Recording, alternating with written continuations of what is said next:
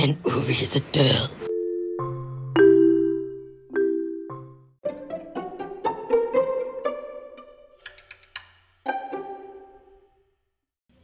Det hele startede med, at Lara spurgte Lisa og Justin om, Hey venner, skal vi ikke tage på en tur hen til en forladt by? Lisa sagde ja, men Justin så lidt bange ud. Efter et stykke tid, så sagde han, Ja.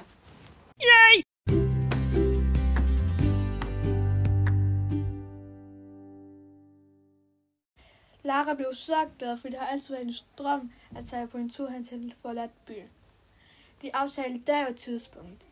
En uge senere var de alle i bilen og på vej hen til en forladt by, som Lara havde fundet. To timer senere så var de ankommet.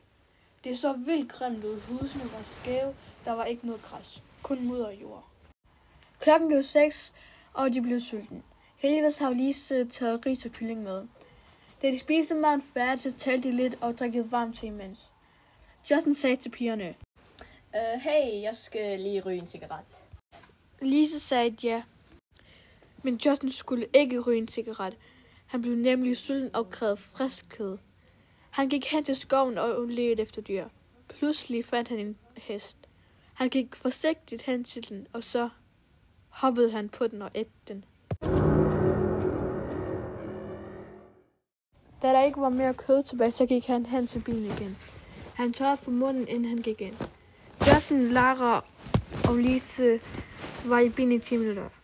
Da de kom udenfor igen, så stinkede der råden kød. De prøvede at tænke på noget andet end lugten. Lara så, at Justin var grøn i hovedet og spurgte, om han var okay. Han sagde, ja, hvorfor? Med et skeptisk smil i hovedet. Ikke for noget. Lara så et forladt hus med lys indeni. Hun sagde, hey venner, skal vi ikke se, hvad der foregår inde i det hus? Imens hun peger på det. Lisa og Justin sagde ja med det samme. De gik hen til huset, og imens kunne de høre musik. Og det blev højere og højere, da de kom nærmere. Da de kom hen til døren, så bankede Lara på døren. Døren gik meget langsomt op, og så kom en mand med skæg og sagde, hvem er I, og hvad laver I her? Lise sagde, jeg hedder Lise, og det har Lara og min kæreste Justin. Manden viskede med en flot høj dame. Manden sagde, okay, jeg hedder Michael, og det har min kone Margrethe. Margrethe bytte dem ind i deres hus. Der var cirka 4-6 børn i stuen. De var alle i et hjørne og bange. Justin sagde, hej, hvad hedder I? Han gik nærmere hen til dem med savn, savl drøbende ud af munden. Børnene løb hen til Michael og Margrethe. Michael og Margrethe undskyldede for børns vegne. Det var bare fordi, de ikke havde set andre mennesker end dem, de havde set før. Margrethe løb hen til køkkenet og varmte te op. Michael sagde til Lise, at de bare kunne sidde ned, imens ting blev færdig. De alle sagde tak og satte sig på sofaen. Sofaen følte sig meget hård, da de satte sig på den. Efter få minutter så kom Margrethe ind med te og nogle småkager. Lara var den første, der rækte ud efter småkærne, så tog Lise en efter. Justin kiggede ikke engang på småkærne. Det eneste, han kiggede på, var børnene med savl i munden. Lise sparkede hans ben under bordet og pegede med hovedet, og han tækkede småkærne. Han sagde til børnene, kom nærmere, jeg gør ikke noget. Men de kom ikke hen til ham. Så sagde Lara til Margrethe og Michael, hvorfor bor I i en forladt by? Michael svarede tilbage med, det er fordi min kone er en person, som kan se, hvad der sker i fremtiden. Margrethe afbrød Michael og sagde, ja, jeg så, at en dreng blev til en zombie, og når han æder folk, så bliver de også til zombier. Og så bliver det verdens undergang. Lara og Lise fik et chok, da de hørte ordet zombie. Justin var lidt bange for, at Lise skulle vide, at han var en zombie. Lara sagde til Margrethe og Michael, at det var... Lara sagde til Margrethe og Michael, at det var på tide, at de skulle afsted. De sagde et morgen til hinanden. Da Just gik ud, så så han tilbage. Og så, at Margrethe kiggede på ham med et skævt blik. Justin ignorerede det bare. Altså, hvad er chancen for, at hun kan vide, at han er en zombie? Da de havde gået i et stykke tid, så sagde Lise til Lara, at hun skulle tale privat med Justin. Lara havde det okay med det. Da Lise nåede hen til Justin, fordi han var helt foran, så sagde hun, du må ikke have mig efter det her. Jeg har været utro med min bror. Hun begyndte at græde. Justin sagde ret, hvordan fanden kunne gøre det her imod mig? Jeg havde aldrig kunnet finde på at gøre det her imod dig. Justin slår Lise, men Lara spurgte hende til dem og slår Justin i hovedet. Justin bider Lara i halsen, og hun skriger og skriger. Lise er i chok, mens hun græder. Hun prøver at slå ham og prøver at hive ham væk fra hende. Hun indser, at hun ikke kan gøre noget, så hun løber hen til Michael og Margrethes hus. Hun når hen til døren og banker på den. Der går et stykke tid før, inden Michael åbner døren og spørger, hvem er I og hvad laver I her? Lise siger for pusset, det er mig Lise.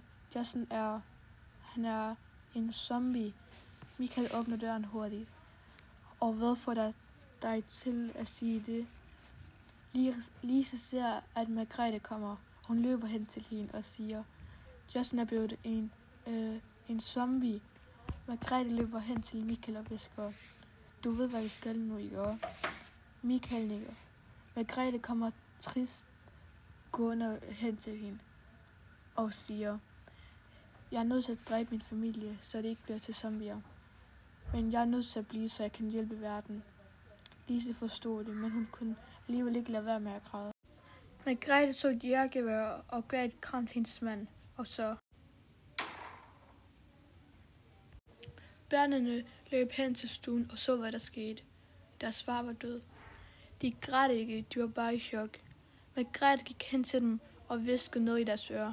Så stillede de sig i en lang kø, og så skudt hun dem en efter en, mens hun græd. Lige ved den sidste lyd, så kom Justin løbende hen imod Margrethe og bit hende i benet.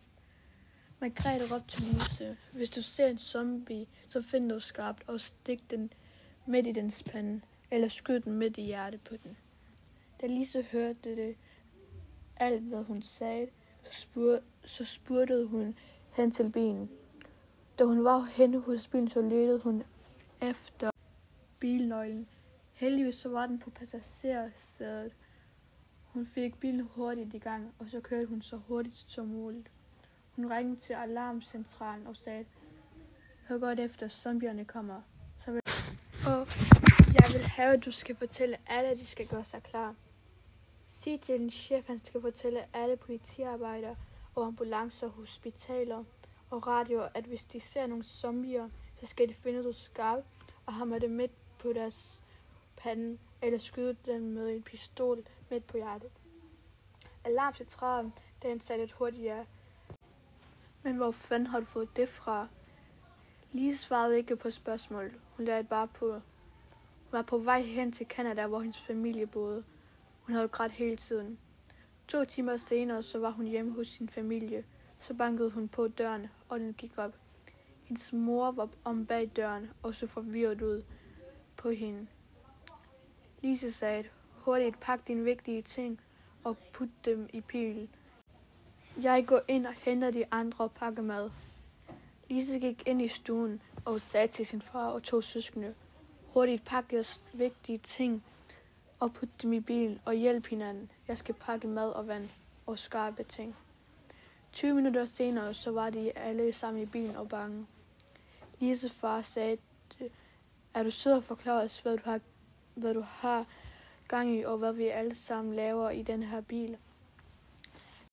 Lise svarer tilbage med, zombier er rigtige, og de kommer for at æde os alle sammen. Lises lillebror Jonas spurgte, så hvad skal vi så gøre? Lise sagde, det ved jeg faktisk ikke helt.